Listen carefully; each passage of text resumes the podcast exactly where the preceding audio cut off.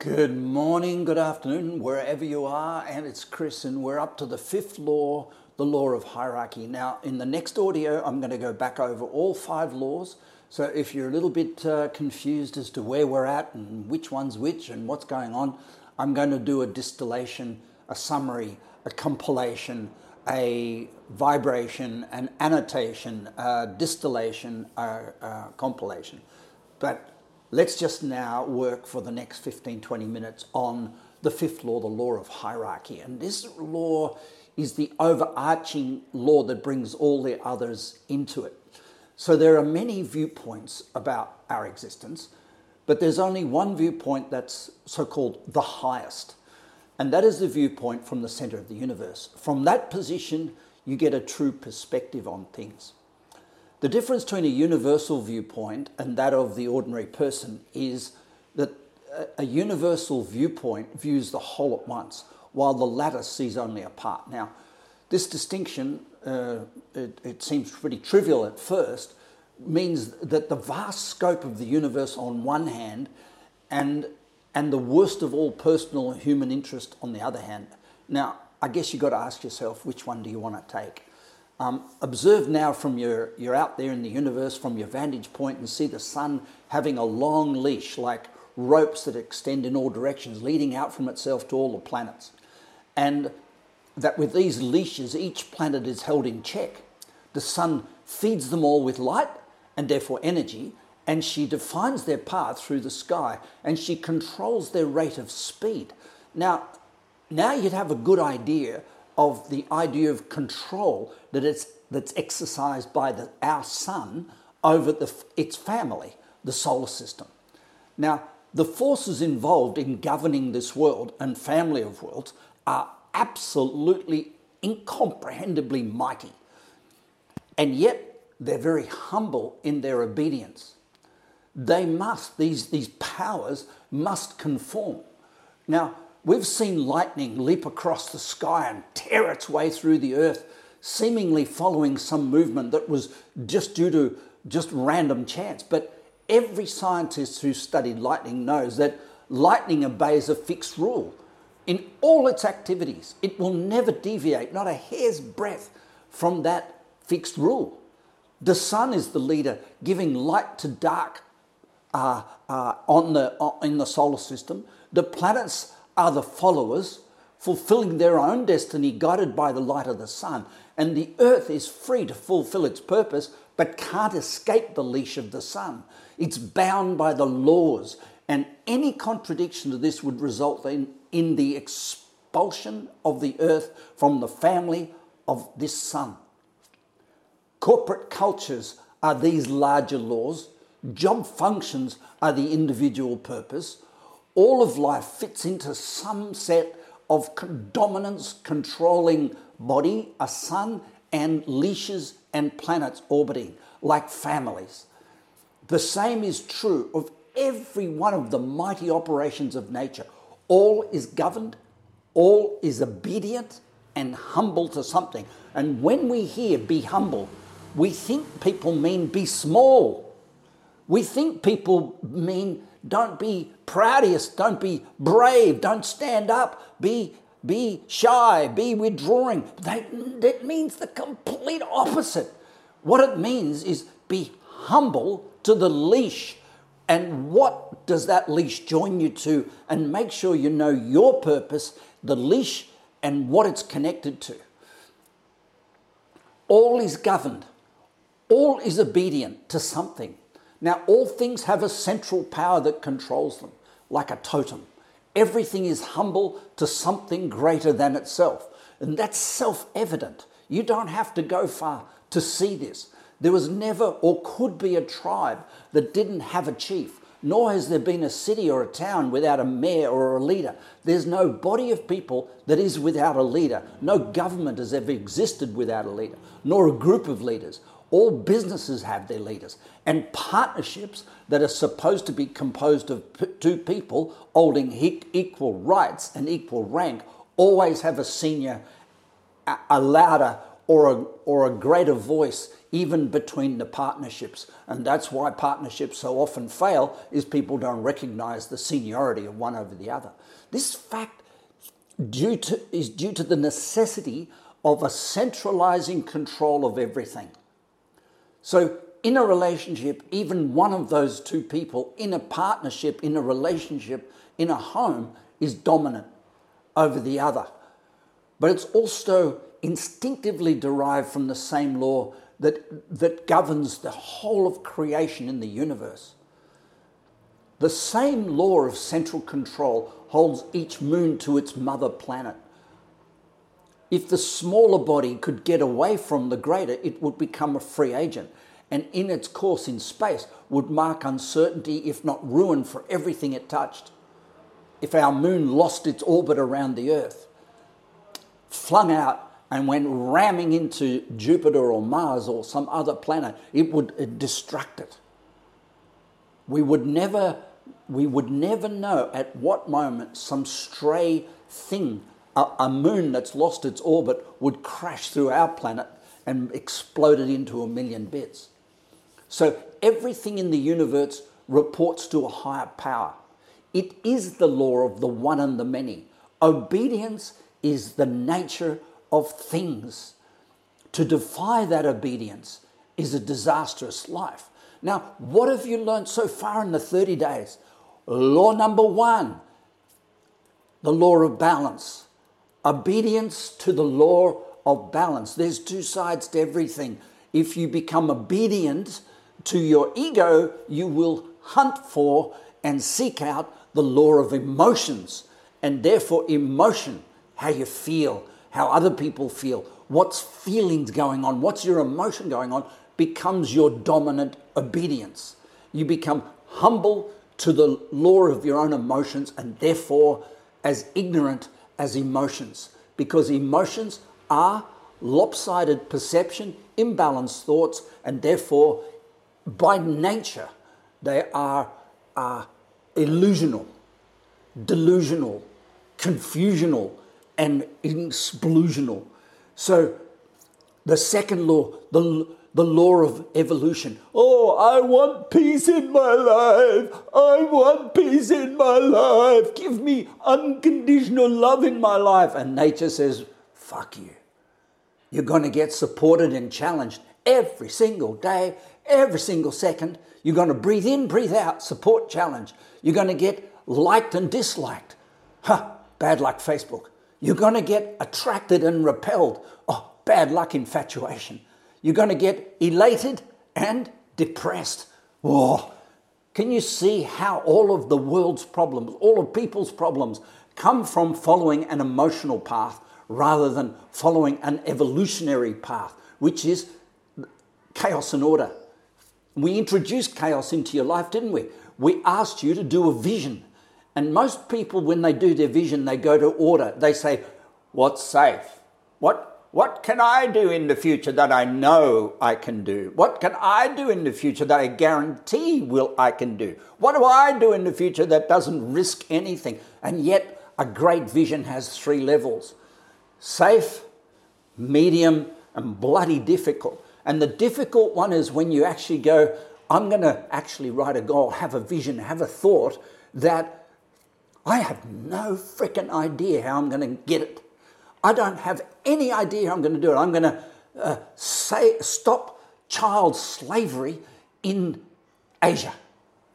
I have no idea how, but that's what I love to do. That's what the universe would love me to do. I'll be, I'll be humble to that chaos. So I'll comply, I'll be obedient to the second law of nature. The third law of nature says that we live in an abundant environment, so nothing's ever missing. I have everything.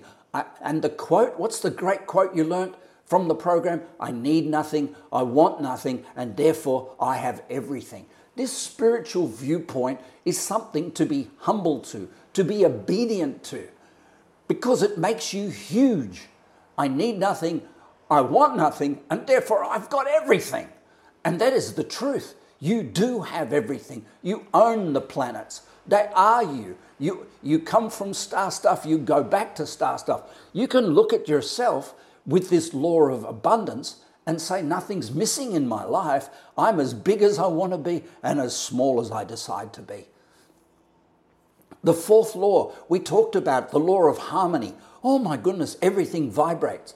And if you want to vibrate according to the masses, should, shouldn't, should, shouldn't, should, shouldn't, I gotta do this and I gotta do that, I gotta do this and I gotta do that, I can't do this and I shouldn't do that and I shouldn't do this and I, I, I have to do this and I have to do that. If you want to vibrate to that sort of a, a rhythm, that music, go for it.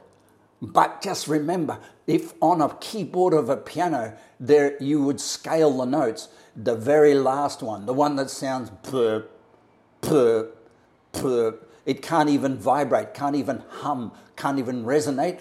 That's the the should. Plurp, plurp, plurp. And if you want to hum and sing and vibrate up the top end of the piano, you, you, you must, you must, by the law of nature, work for it. The person at the top of the mountain didn't fall there. The person with their hand on the top of the keyboard didn't get there by accident. They chose words, they chose thoughts, they chose situations and said, I, am not, I'm going to respect the need for the masses of the world to fight and, and beat each other up and steal and rob and, and cuss and get drunk and take drugs. I, I, I respect it all. But I want to play at the other end of the piano because I want to lead people. And all the notes below follow the notes above on the piano. And now we come to the final law, which is the law of uh, uh, uh, uh, uh recognizing that every, there's a centralizing force to something. And you go, I'm in charge of my life. Oh, yeah. Oh, no, I've written some goals and I've got a vision.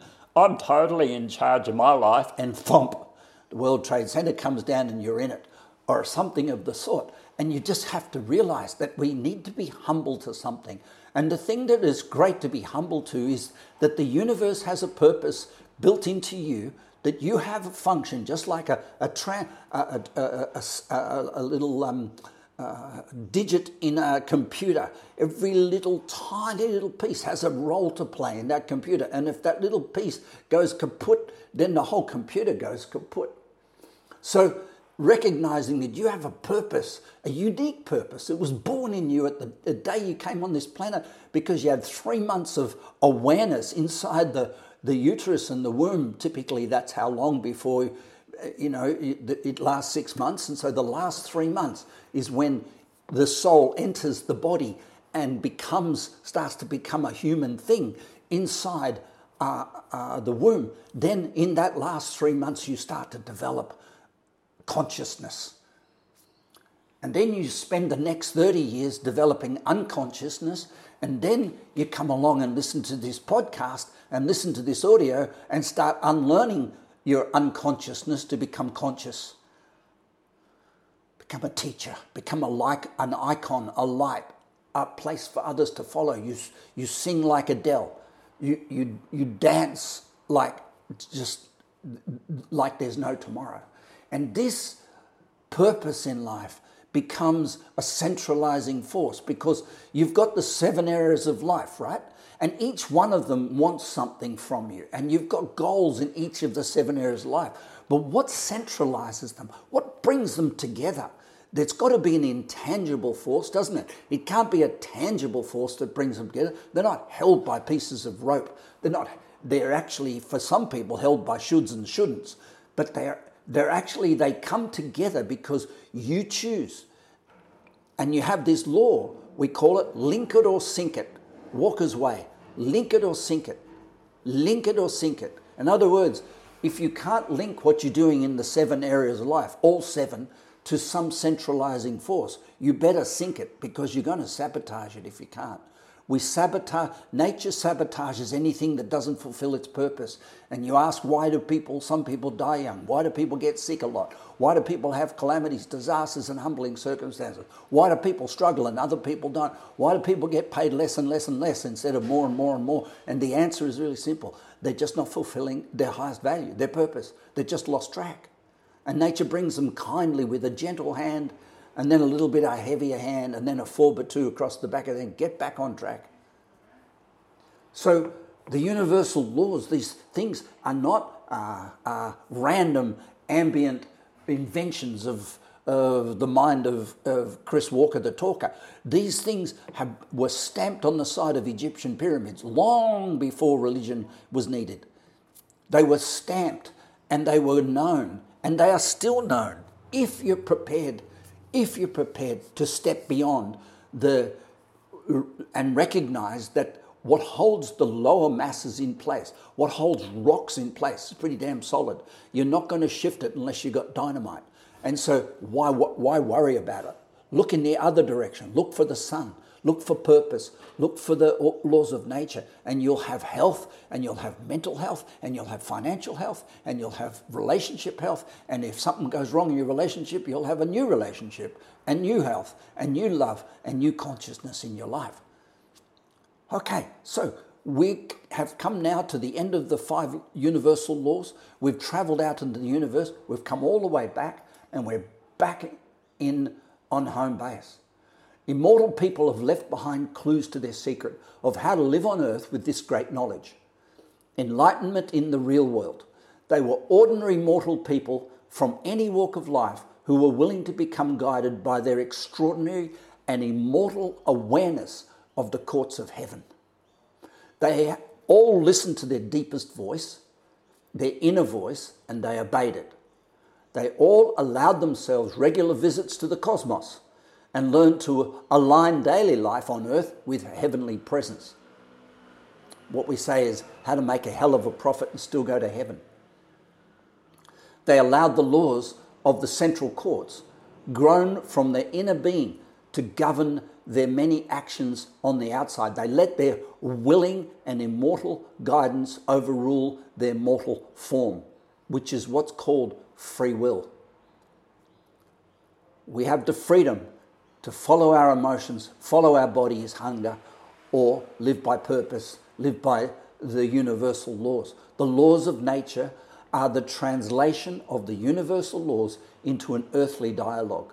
These laws of nature can transform the way all humanity relates to itself, but it's got to start one person at a time.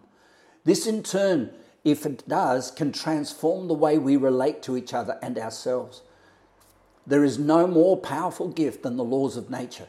These are simple, relevant, available to everyone, and on a practical level, solve all human drama and reveal the happiness we all so much desire but it can't be taught.